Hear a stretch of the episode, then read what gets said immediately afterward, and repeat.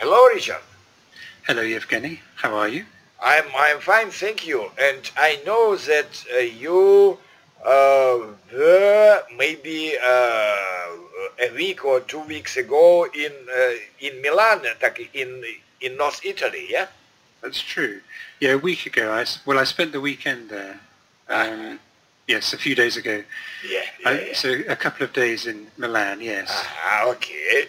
And I I wasn't in this city. Uh, I I was in Italy, but I was in Rome, in, uh, in, in, Venice, but I yes. wasn't in Milan. And maybe you uh. can tell me a, a bit about this uh, big city. Well, I've never been to Venice, so I envy you. I should go to Venice.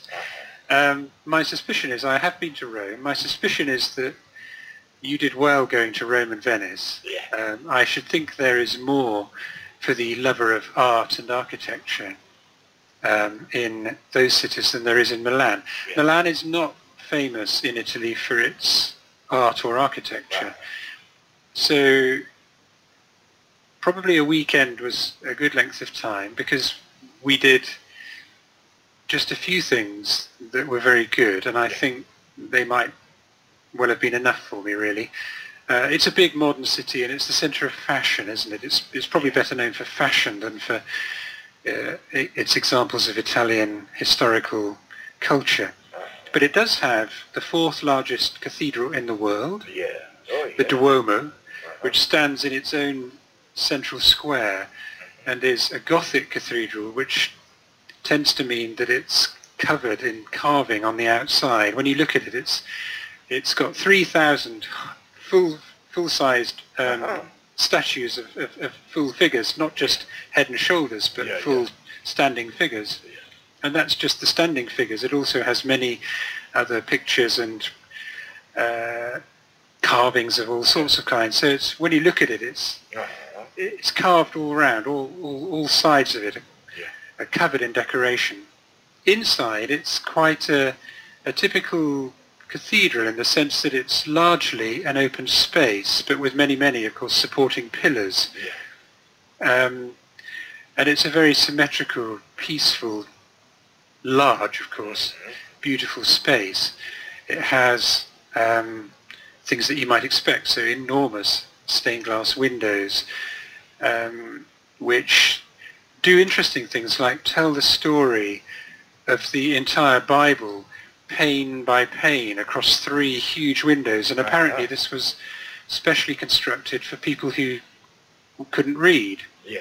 uh, and needed to learn uh, the traditional um, Bible stories, but had to learn some other method by some other method than reading. Yeah. So these windows were made which articulate the entire story, ah. pane by ah. pane.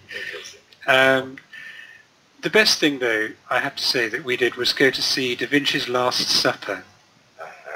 Da Vinci's Last Supper is in a church. Well, it's in the refectory of a of a church in Milan, yeah. uh, and it is stunning. It's amazing to go and see it. Yeah. I know that recently it's been made very very popular by Dan Brown's Da Vinci Code. Yeah.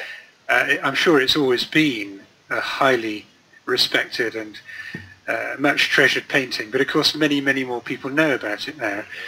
Uh, and so to go and see it in its place on the wall of the refectory of this church uh, was amazing. And it's very well looked after now. You know that it suffered tremendous damage over the years and it has been carefully restored to a certain extent, but obviously remains um, slightly damaged. Uh, and now the Italians are doing a really excellent job of looking after it. So the atmosphere and the air inside the, the room where it where it, it is is carefully controlled. You can only enter it through several doors to prevent air rushing in. Um, and you can only enter it, um, the doors are opened electronically. You have no control over the doors. You're allowed in to one through one door at a time until eventually you're in the room. Uh, the light is kept quite low and it's it's nicely lit up and it yeah. sort of shines at you so it looks very big and and present and real. You can't get close to it, but you can see um, you can see it from a few feet away. Mm-hmm.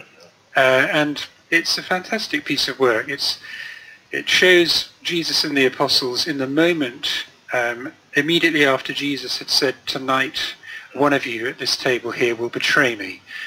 And it shows the reaction of all 12. They're all doing something. And what each of them is doing um, speaks of that person's character. So Thomas is looking doubtful and, uh-huh. you know, uh, Peter is summoning John over to, to say, find out who it is so that I can kill him. Uh-huh. And there, there's all these kind of individual personal reactions which are beautifully caught and they're very naturalistic. Ah, yeah. And I think it was quite revolutionary at the time because they weren't static figures with halos, yeah. you know, the traditional picture of a saint. Yeah. They were dynamic human beings without halos and with ordinary clothes, sitting having an ordinary feast. It wasn't a great big feast with sort of fruit and wine and bread piled up and meat to the ceiling. It was a simple feast. So I think it was a revolutionary piece of work yeah. um, at the time. And that, that's probably um, the highlight. That will stay with me Ah, yeah, as, a, yeah. as a memory for, for the longest time, I think. Uh, the only other thing we did that really moved me was that um, my father was stationed in Italy for two years during the uh-huh. Second World War. Uh-huh. And this is a kind of time that we only know about through my father telling us about it. Uh, and every now and then he would tell us a story about, about his experiences in Italy. And one of the things he was really proud of was that he went to an opera at La Scala, ah, La Milan. Scala, yeah, yeah, he yeah, went yeah. and he was so proud. And I did actually, I didn't get a chance to go to La Scala. There were no tickets that I could afford Ah, yeah. because I, I just left it too late. Um, but I stood in the square opposite La Scala and I pictured my dad at the age of 20 or 21 walking across the same square and going through the doors that I was looking at. And it was amazingly moving to think of my young dad, a, a person I didn't know except through, through his own stories, walking across the square and going in and hearing a performance in this theatre. So that will also be a different kind of long-lasting memory.